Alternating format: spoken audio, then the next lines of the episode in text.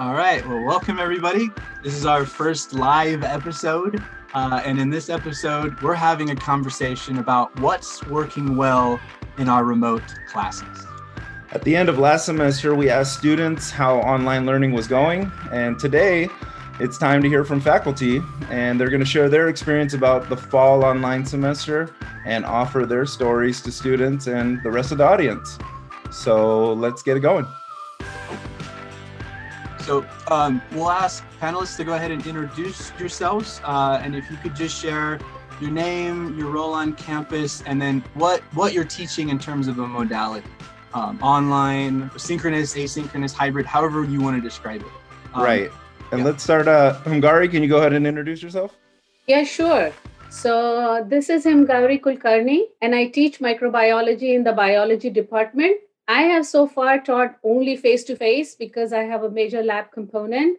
But since the pandemic, I've been teaching scheduled online via Zoom, in which I have a portion of my Zoom of the class hours as synchronous sessions, in which we mostly do major concepts for labs and lectures. And then I have the rest of it asynchronous. Awesome. Thank you, Hemgauri. Billy, can you go ahead and introduce yourself? Sure. My name's Billy Gunn. I'm a faculty member in the film department, and I teach online and face-to-face.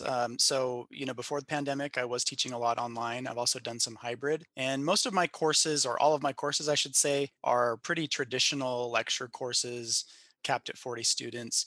So I think the transition to fully online all the time has been maybe a little bit easier because I had, those materials and some of the experience under my belt, but happy to be here. Thank you. And let's go, Leila. Hi, everyone. I'm Leila Safralian. I'm the math faculty and chair of mathematics department. Before remote teaching, I was teaching both online and face-to-face. Since we moved to, during the pandemic, we moved to remote teaching. I'm teaching via Zoom. I've tried to keep my class engaging by using the breakout rooms and assigning activities and sharing out throughout my class. And I would be happy to share my experience with everyone here. Glad to be here. Thank you, Leila. And Casey. Hi, everyone. I'm Casey McFarland, and I teach kinesiology, health, and yoga teacher training. So before the pandemic, I had one online class, and the rest were face-to-face and very much hands-on. But we've transitioned, and now they're all online and asynchronous with optional Zoom classes. And they went surprisingly well last fall. So I'm looking forward to this spring. Thanks for having me. Thank you. And Edward. Good evening. I'm Edward Pollard. I'm the faculty director of Retention Services and Tutoring and Academic Support Center. And as you may think, I might not be a teacher, but I do teach because the lab is a learning center. And there's a lot of teaching going on with the tutors that work with me and, of course, how they interact with students. And I also manage a consortium that's statewide that is fully online. And so there's other tutors from all sorts of community colleges in California that are part of that. I'll say that I'm a face-to-face guy, and that when we went online in March of 2000 and whatever year that was, because I don't remember anymore, that was hard for me, but I had to get up to speed and get trained. And by summer, I was doing some nifty things. And so I'm here to share with you the student experience from what has come to me as a retention person, and also from what my tutors always kind of report back to me and try to problem solve. So I appreciate you being here. Awesome. Thank you so much, everyone, for joining us. And Edward, I think it makes sense to start with you. The first question that we have is, what made remote learning easier for students last semester? And so I think baked into that question is an assumption that it was challenging for lots of different reasons. And so what is a thing that eased that process or eased a student's way into an engaging activity, alleviated some of that challenge in one way or another? And what really comes to my mind first, Edward, is tutoring, is resources. And so could you speak a little bit to your experiences? Like, where did you see those services really helping students and making this process a bit easier? Well, I think one of the biggest things is the flexibility of our services going beyond the kind of the 9 to 5 frame, having early morning, having late evening, having weekends availability for services that usually were just capped by the staff that we had and the library being open certain hours, right? Because we're all in the library. I'm going to speak about all the learning centers, but really focus on task because that's what I manage. But I would say that flexibility of services and the access and how our tutors were also more flexible because they were able to go beyond those lines that we have on ground. The other piece, I think, is our campus is very attuned to what students may not have, access to Wi-Fi in the parking lots, right? We might think that's something that's small, but I saw a lot of students being parked in the lots or coming to campus and using study groups when all of us were at home. I've been to campus 1 or 2 days a week. And so they were inventive, right, students, because the Wi-Fi was much better than maybe in their house. Also, the laptop checkout, which is, you know, students who didn't have that access were able to do that. And then the other piece I would say is the creativity and innovation that tutors and myself and my staff had to learn to get up to speed. In online learning, you don't just take something on ground and then put it online. It doesn't just transfer, right? You know, and so you have to adapt. We have to adapt. We have to be innovative. We have to be fun as well as, you know, challenging, but you don't just stare at a screen like I'm doing now and say, okay, class, this is what we're doing. You have to entree. And so I really appreciate the music that you started to play because it's an uplifting piece. You know, we used to have some poetry that we did or some wisdom, you know, on the screen before we even started. And so it's really important to make it engaging. I would say that my wife teaches pre-K, and I learned from her because she would start with a song every day. And I'm saying, you know what? We need that too. As faculty, as students, we need that. And so we really need to kind of open up ourselves more.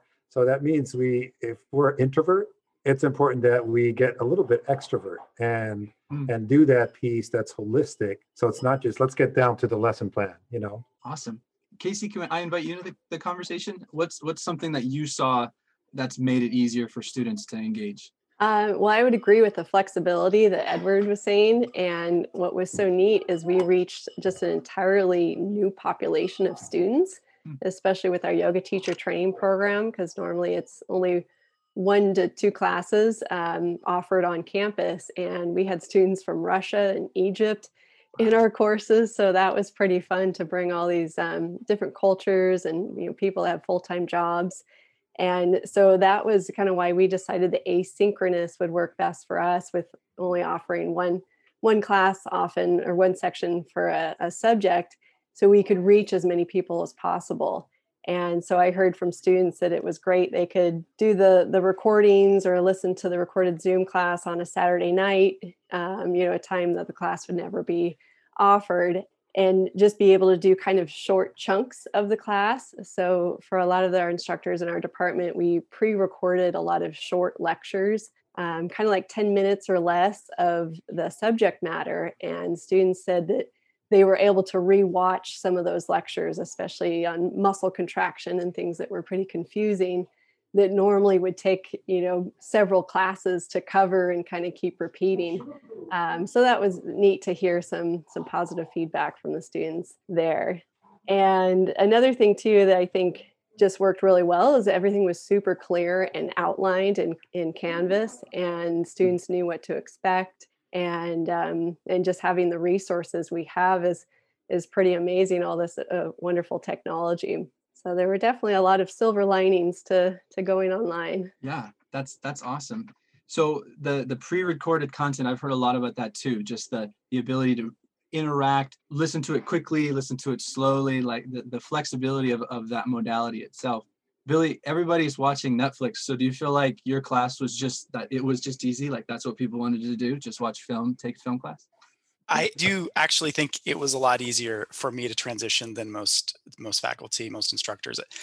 And I've told people that, and I do feel a little guilty about that, but it's been good because I got a 1-year-old at home who you'll hear screaming in a minute. Ooh. But I really love what Casey and Edward are saying, because to me, I think we're going to see a theme here in these ideas, and it's about flexibility, creativity, and the willingness to make accommodations in ways that just make sense, you know? So I think for me, I noticed early on that if I'm going to use something in class over and over, if I'm going to ask students to use a technology, for example, that giving them an opportunity to practice using that in a really easy, low stakes way is helpful. So for example, I do a presentation at the end of the semester, and it kind of, it's part of an essay, so it kind of builds. It's this assignment that has multi-layers, but that's a pretty high stakes assignment when it gets to week 13 or 14. But if you have the students do a very short, low stakes presentation, either introducing themselves or doing something early on, practicing using that technology, I think it alleviates a lot of that anxiety. So that's kind of just a really practical thing that I was doing that I thought was helpful. But yeah, I think flexibility has been just the number one takeaway for me. And I would say, just as in my role as a department chair, when we were scheduling, the mostly anecdotal data that we had was that students really wanted asynchronous classes, at least in our area. And so, you know, we really kind of got rid of a lot of the scheduled online classes and focused on asynchronous. And then I love what Casey's saying about having those like optional Zoom meetups or, you know, office hours, whatever they may be, that gives students who really want and need that engagement an opportunity to connect. So those are a couple things that I thought were helpful. Oh yeah, yeah, definitely. And helping students connect, I think, is, I'm still thinking like, how am I going to do that in a meaningful way? So I hope that's something we can continue to explore in this conversation. Hemgauri, you're teaching mostly synchronous classes, is that right? What in those synchronous sessions were you seeing were moments where suddenly maybe students were finding this a little easier or engaging in that format? So my synchronous sessions overall were very helpful for students because it wasn't straight lecture. I think that would have been, I tried that in the spring when we went midway. So it was just like whatever I was doing on ground, I was doing it in synchronous session. But because we had the relationship already built up, it worked, but there were many challenges too, yeah. Because how do you keep people focused? How do you know they're listening? So this time, the synchronous session, what we did is for my course, we have the various sections. So some of us offered it completely asynchronous because it worked for them, but that gave students an option. And then the couple of us went for part synchronous and the rest asynchronous. And we actually recorded all our synchronous sessions. And the flexibility in real time was the key for us, at least for me. Mm. So if students were unable to connect with the material because of the way it was presented or with the questions, we needed to hear from them and needed to make quick changes to that. So one thing that I did learn was the breakout room was not a huge success because it couldn't be recorded. And so the students who were not coming in were losing out on that experience. But what really did help, especially from the lab point of view, is the impromptu Zoom sessions. So I would give out, and I would be always on my email, and then also gave out towards the end my phone number so they could text me, and then we would say, hey, can you hop onto the Zoom? And then showing them exactly, they would show me exactly how they were doing things, and I could correct them in real time, just like a lab experience. Yeah. So I think those different options really worked well, especially because of the lab component. Yeah. And do you think the impromptu worked really well because it was just the timeliness of it? You have a student who really, those are the ones who are going to show up to those, right? The ones that need the help? Yes, yes. And especially the people who were not coming onto the Zoom session, couldn't make it. Sure. They were the ones who were utilizing the impromptu Zoom sessions because even if we have demo videos, it's really hard to imagine yourself doing it. And when you have to follow all these aseptic techniques. So they are scared. The challenges was the moment they heard the name E. coli, there was already like people at home would freeze. Mm-hmm. The other people who they are living with and have to interact with. So safety was the biggest talk. Every time we started something and every time we ended something, I had to make sure that safety was addressed every time. Yeah. And then they would just come online and they would look at, to ask me a question and couldn't figure out why that was not working. So as an example, there was a student who came on the Zoom session really frustrated and she was out of state. And she had her microscope and couldn't figure out why she was not able to do things.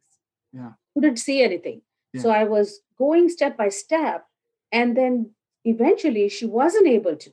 Then finally it struck, like she had not put the eyepieces in, that is a small little eyepiece inside the house, so the holder. And that was lying by the wayside. So these type of things you can easily miss. Right. And so those impromptu Zoom sessions really worked. Awesome. That's awesome. Yeah. So Leila, I'm imagining some similar opportunities for students in math. I know I teach English and our students are intimidated by English. Students are terrified of math. So how are you seeing asynchronous and or synchronous? Where are those easing? How are you making it easier for students? Let me start by saying that doesn't matter what modality I teach, I always start by building trust. So usually the first week of the class, I don't teach. I know I lose a lot of instructional time, but it's really important to build trust with students so they are able to share with you. They trust to share with you. They trust you to share their difficulties. Otherwise, you just lecture and they never ask any question. Usually the student come to the class and they say, oh, math teacher, she must be smart. She doesn't understand me. You want to relate to students. So usually I share a lot about myself during the introduction, a lot. Mostly I share about my difficulties as a student, my difficulties as a math teacher. Everyone struggles, how many times I have changed my major in order to finally settle in math. So I share a lot, and I can see that as I share, how much they start sharing little by little. I also, one of the things that I do to build communities in my classes, I don't ask students to share, like one student share in front of the whole class about themselves. I put them in breakout rooms, and in a small group, they share about themselves. But then I ask someone in the group introduce another member of the group when we come to the main room. This makes students to pay attention when somebody else is sharing and introducing, because to be honest with you, it's not easy to introduce another person. You want to do a good job. You have to pay attention. During, I just don't send them to the breakout room and say share. I give them, questions. Introduce yourself, what is your learning style, identify yourself as who you want to be. What is your dream? I'm the future engineer. I'm the future teacher. I'm the future nurse. They identify themselves. Every day, when you introduce yourself as who you want to be, that really help you and motivate you to work hard to be that person. So that's the first important thing for me, building trust. And that actually leads us to humanizing our class, humanizing our classroom. There are so many dialogue and information and, articles about humanizing our classrooms. But for me, the most important thing is building trust that is going to lead to humanizing our classes and classrooms. The organization and clear expectations and flexibility that our colleagues just mentioned are super important. Organization, we always expect our students to be organized, but we have to be a role model for organization first. Our Canvas page, our syllabus, our lecture notes, our homework assignments that we expect. And then when we say homework assignment, what is the expectation of that homework assignment? Be clear about that. Also, I always make sure this is also come in building trust and building communities, but students should know that we are always there for them. Mm. We are always there for them. I always tell my student, I have a job because of you. Mm. So don't be shy to ask your questions. Teachers exist because the students are there. So these are all based on the first week of the class. It's investment. The first week of the class is a big investment that you and your student can enjoy for the rest of the semester. I have a lot to share, but I want to make sure everybody else has time to share. Yeah. And that's great. And I want to come back to the student introducing each other, because I think that is a great way to start building class community asynchronously or synchronously. Yeah, and thank you, Leila, because it really segues nicely into this next question. You know, I think that there are a lot of general, you know, universal challenges that we have with doing what we do online as opposed to how we were doing it. And one of those things is the humanizing that experience and humanizing our class and ourselves and really connecting with students in ways that maybe a lot of us are not comfortable doing. So, but there's also really specific challenges that come with each discipline, each teaching style.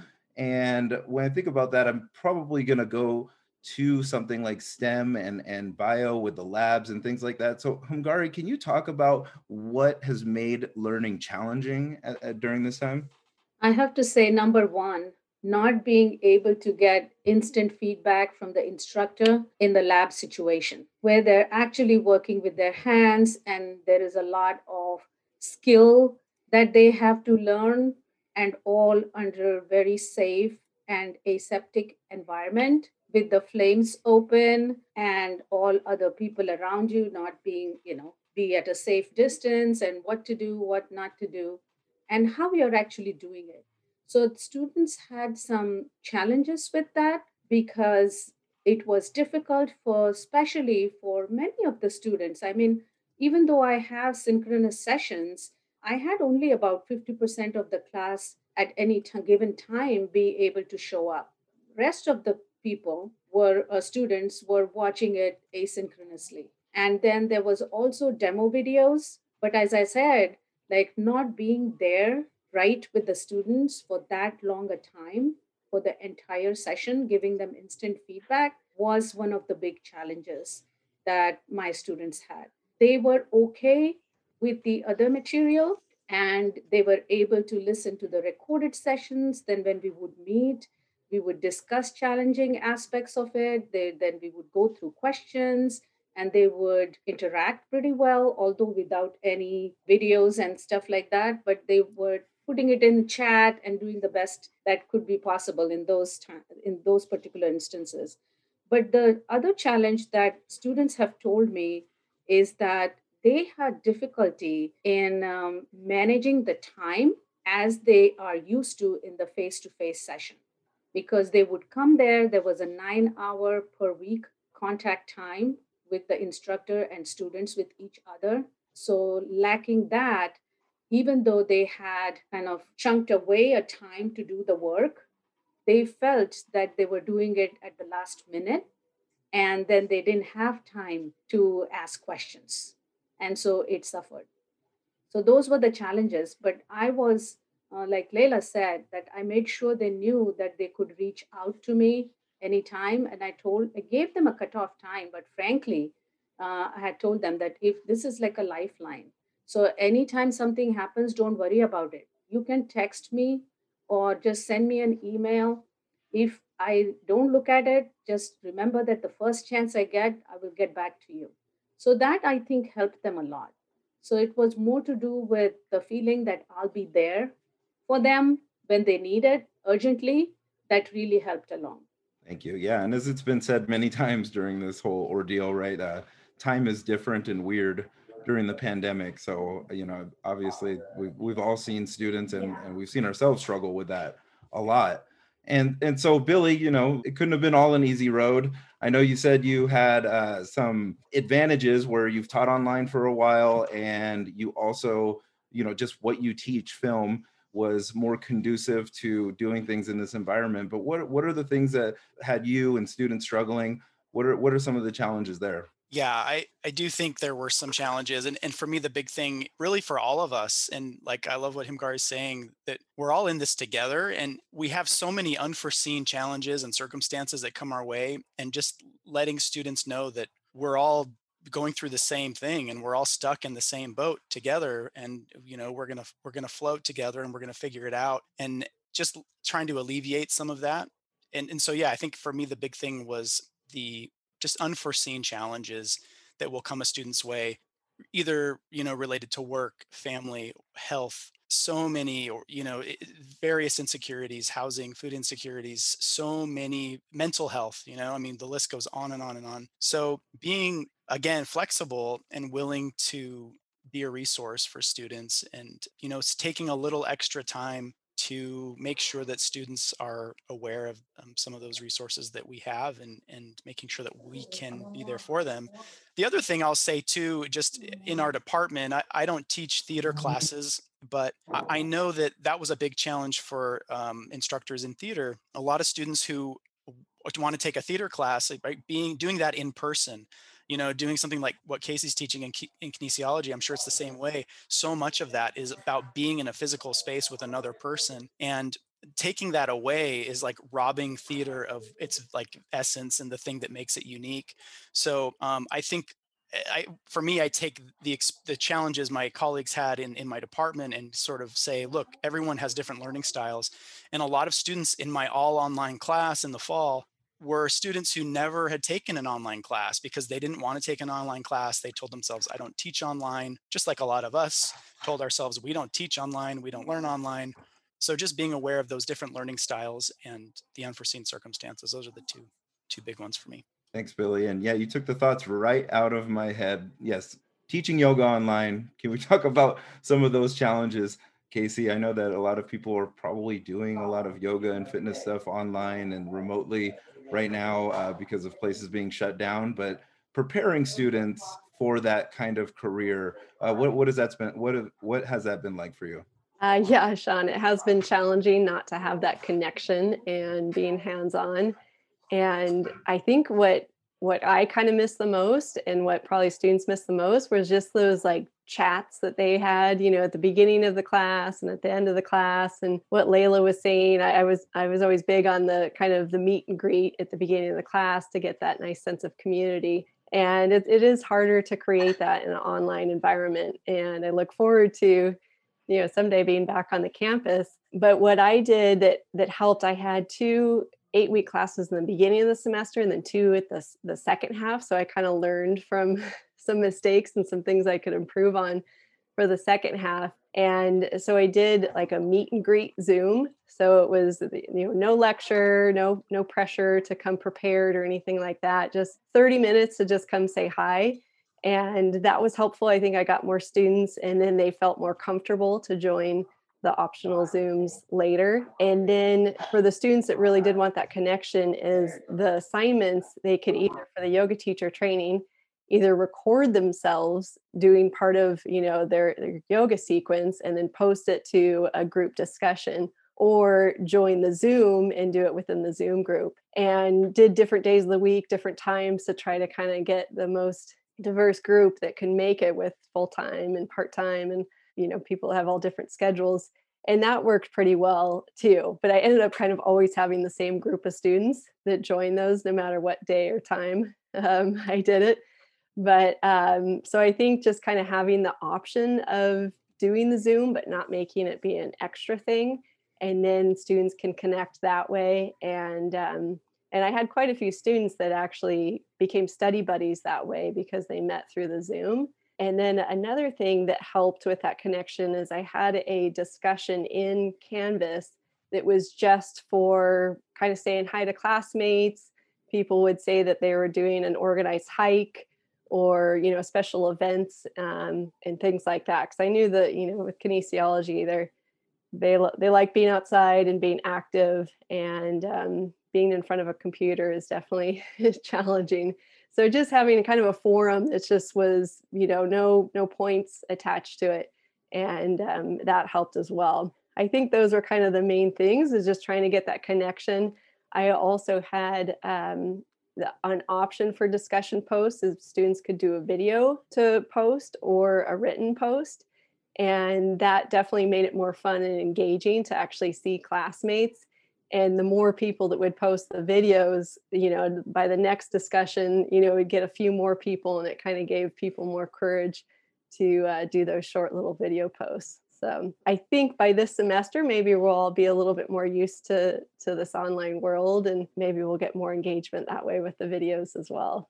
A couple follow-up questions. So for those open Zoom sessions for your students to connect, how did you promote those? And the second question is, Did you just find that it was a lot of the same folks? I know you said that some people would kind of join in later. Was there just kind of a core group of people that were always there? And if so, did you try anything else to extend that out to other people in your class? Yeah, great question. So I had just regular Zoom office hours and then kind of module, end of module Zooms as well. And then I have on the syllabus, you know, the scheduled Zooms, but then also to be announced module Zooms, where I just email at the beginning of the module to try to kind of move it around what works with my schedule as well and say, okay, this Wednesday, you know, 5 o'clock, we'll have a 30-minute Zoom. But it is funny, Sean, because it was kind of mostly the same people that would come. And even if students already did, if it was the option to do their assignment, they would show up again after they completed the assignment on the next Zoom, just to be there to, you know, support other students. So I think it was all about, you know, whoever just had the time in their schedule to join the Zooms. But, you know, I figure if it helps one person, I'm doing my job. So at least I got quite a few people in there, and sometimes people would just be there to listen and see fellow classmates. So I think that was helpful to say you can join without doing the required assignment. You can just kind of be there and sit with us, and kind of what Billy was saying, like we're all in this together, you know, we're all having these difficulties. So sometimes just seeing your classmates and hearing from each other will help us get through this challenging time. Yeah, no, I think it's great that you provide that opportunity for students, because I mean, I've said this a lot, and it's kind of a lot of the issues we're facing are versions of things we've seen in the past. And we'll see students hang out after class, and it's typically the same students, but then some are just like booking it out of there, and, you know, they got to go to a job, or they're just done with this part of their day and they're ready to move on to the next thing. But it's good that they have at least that virtual space where they can spend a little time together and maybe talk about class and other things as well. So that's awesome. Leila, I know that in math, I'm kind of going to lead into one of the challenges that I know about, and it's the widely used practice of proctored exams. And I know that's been difficult for a lot of our colleagues, but any other kind of challenges to learning that you have found, maybe in addition to that, you don't even have to talk about that at all, or how that's been an issue during our remote and online instruction. Thank you. My great colleagues mentioned most of challenges that I agree with them. I have two more to say. One is the lack of access to technology or lack of knowledge of using technology. Unfortunately, most of us think that the new generation are tech savvy. Yes, they are tech savvy, but it's good to provide information how to use this technology that we use for teaching.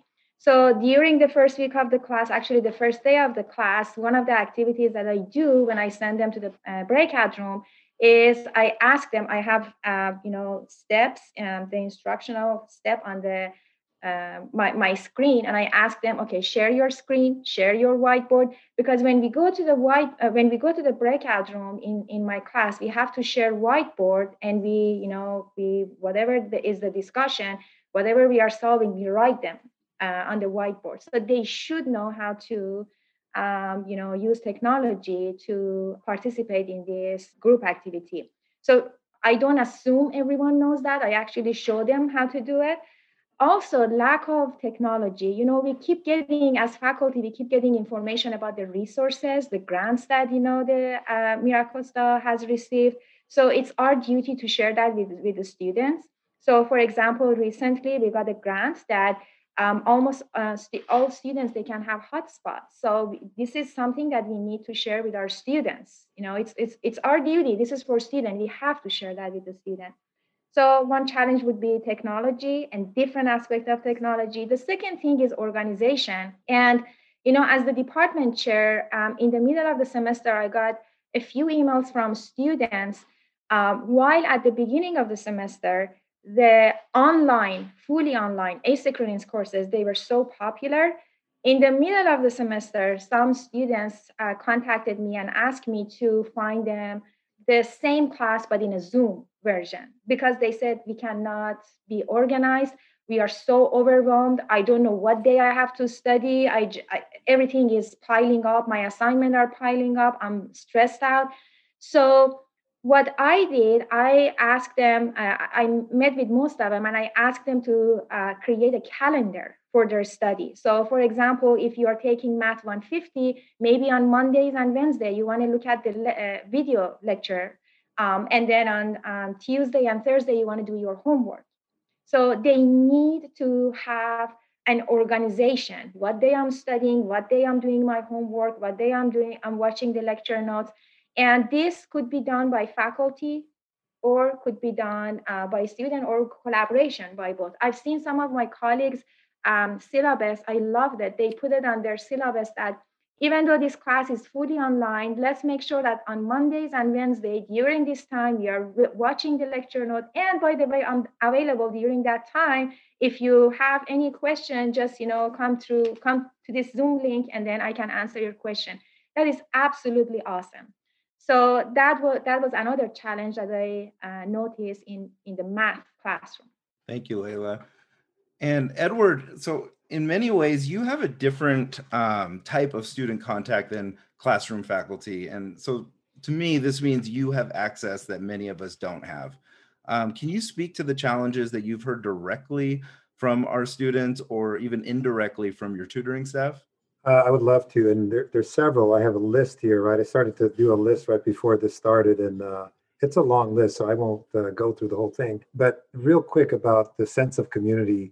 A lot of students don't realize that they need a sense of community until they need it. And so I think on ground, you can pick and choose. You can go to the cafeteria, you can go to the classroom, you can go to the library, you can go hang out by the quad area, whatever campus you're at. There's all these kind of little community bubbles, right? And online, you don't have that. And I think everyone has spoken to that already, so I won't go into that. But what we found was we did these animotos, and I'm just going to, if you don't know what they are, I'm going to put mine in there and just the access. So for the faculty who are in the room right now, those were really quick introductions, and you can personalize them with pictures, etc. That really, like, when you want to build that relationship, give them something like this so they can view it, whether you're asynchronous or synchronous.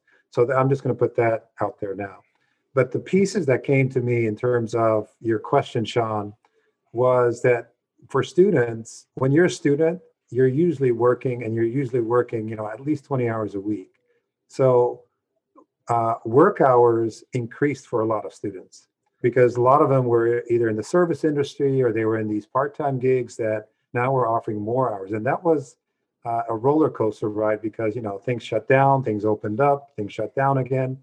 So, if I'm doing 20 hours, and then all of a sudden my employer says, well, you can do 30 because, hey, we're taking advantage of the open restaurants, et cetera, they increase their hours, and they still have the same workload for school, And so it's like, how do you balance that? And you don't realize that. Students didn't realize that, oh no, I just thought that 10-hour increase made a big difference on my study time, right? Because I'm exhausted now, and I really want to do it in the evening, but I can't. So that's one piece. The structure that was attended to, Leila was talking about organization. It's so critical to provide more structure when you're asynchronous. You can't just throw it out there and say, just do it, and it's due on Sunday night before the Monday.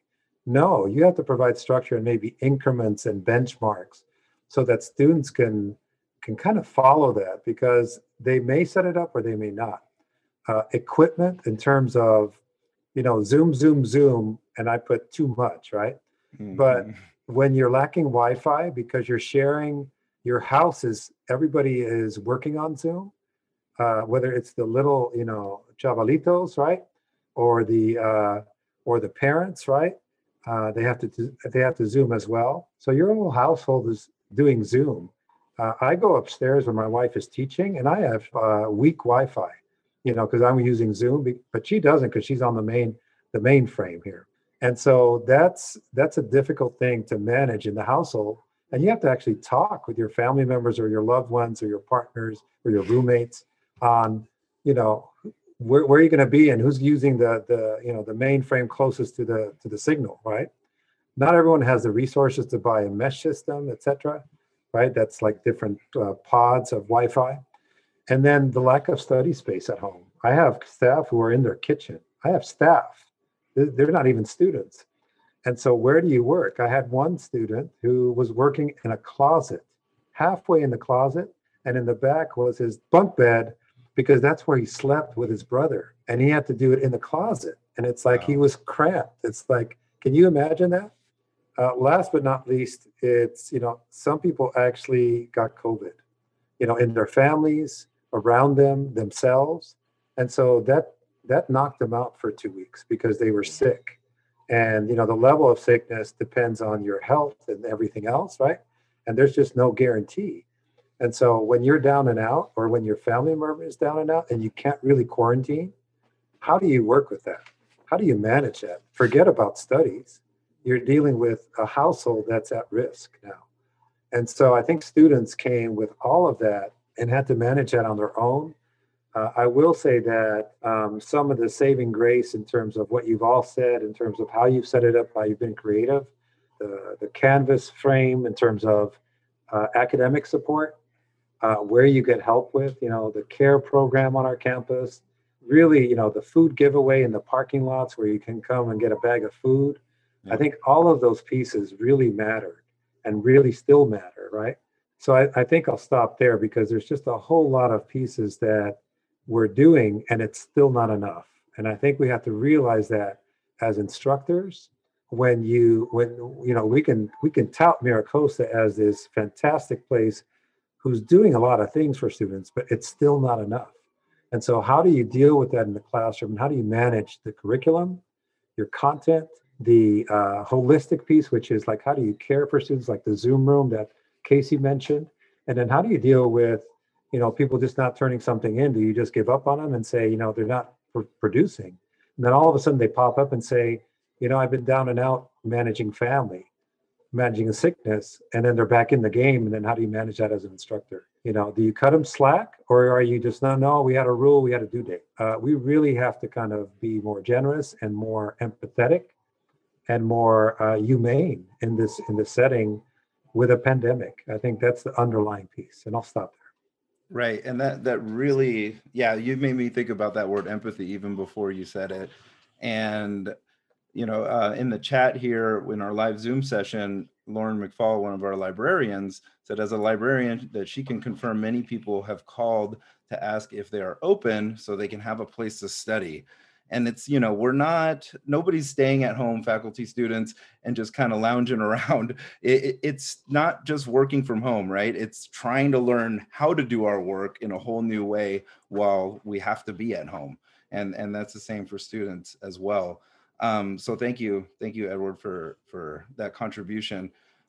We are going to move into our last question with a slightly different format. Go ahead, Curry.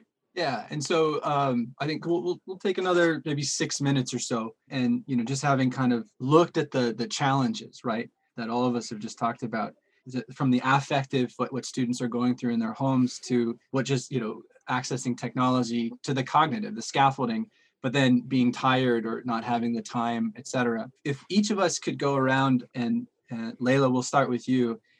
Can we give like a 1 minute message to a student who might be listening to this right now? So if that's what they're facing, right, a semester of those challenges, what's a message we could give to a student you would want them to know before they started your class to get them on the right foot? I see you. I hear you. I'm here for you. Count on me. Share the resources. You can do it. Perfect. Billy, how about you? A 1 minute message. I would say this class is not the most important thing in your life right now, and you need to take care of yourself and your family first, and everything else that you can do in here, we can figure out together. Perfect. Hemgauri?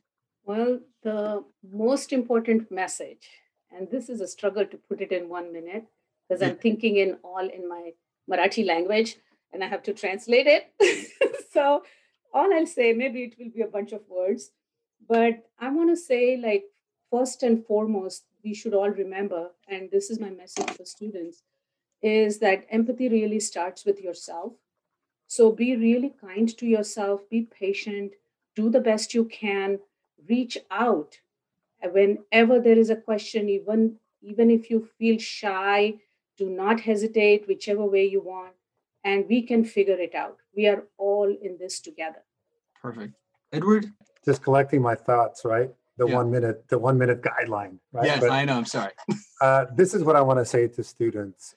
I'm a community college graduate and I've never been in a pandemic. And so I can relate and then I cannot relate, right? Because no one's been through this like this as a student, as we sit here as faculty.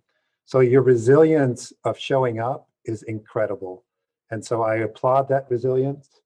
I want you to keep hope alive, because if you don't have hope, then it's hard to see the future. It's hard to see the end game. Engage with our services, especially academic support, not only your faculty, but the support services. We have a Student Success Hub in Canvas. There are peers, recent graduates, and faculty directors that are waiting for you, that want you, and we want to embrace you in virtual hugs, and just kind of scaffold where you're at and where to start. And last but not least, keep the long-term view of education in your goals, because this is only a blip on the radar screen. And if you fall down, as Denzel Washington says, fall down 7, get up 8. Yeah. And when you do that, you will overcome. So peace out. Perfect. And Casey, how about you? Yeah, these are also great. What stood out to me to offer is schedule in self-care. So as Leila was talking about, having your detailed schedule, your planner, include self-care in there. And whatever that is for you, whether it's talking to a friend, going for a walk, doing yoga, doing a 5-minute dance party, having a tasty snack, something that is for you, your mental health, your physical health, your social health, your spiritual health, and make sure you get it every day, because I feel like we all need a little bit more just from all that we've gone through this last year. So self-care, see obstacles as opportunities for growth. All those distractions that happen is just say, hey, I'm building more resilience. Focus on the things you can control, the things you can change, and let go of all the rest. We can, kind of control our day. A lot of stuff is going to happen, but just let go of all the extra stuff, what the neighbors are doing, what your housemates are doing, and focus on the things you can control. And last but not least, everyone said this, but we're all in this together. We're your coaches. We're not your police officers. We want you to succeed, sometimes even more than you do. So reach out to us. We're here for you and we care about you. Yeah, so good. You got a sentence to wrap it up, and then I'll go, Curry? Sure. So I just sent out my syllabus, and I had a line in there that said, you will probably find some typos in this class and some confusingly phrased instructions.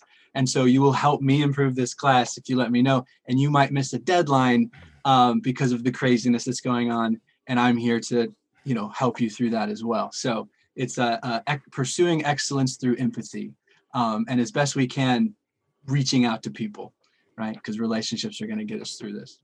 Great. And I will just, before I say my piece, I want to say thanks to the panelists. I want to say thanks to the live audience here that's listening synchronously, and those of you who are listening to this at a later time asynchronously. For our students, I would want to say that we are humans too. Your faculty or your teachers, we are students too. This is all difficult, beautiful, ugly, and a shared experience. And I think from this conversation, I take away that listening to our students always facilitates and guides our own improvement. So thanks, everybody. Awesome. Thanks, everybody.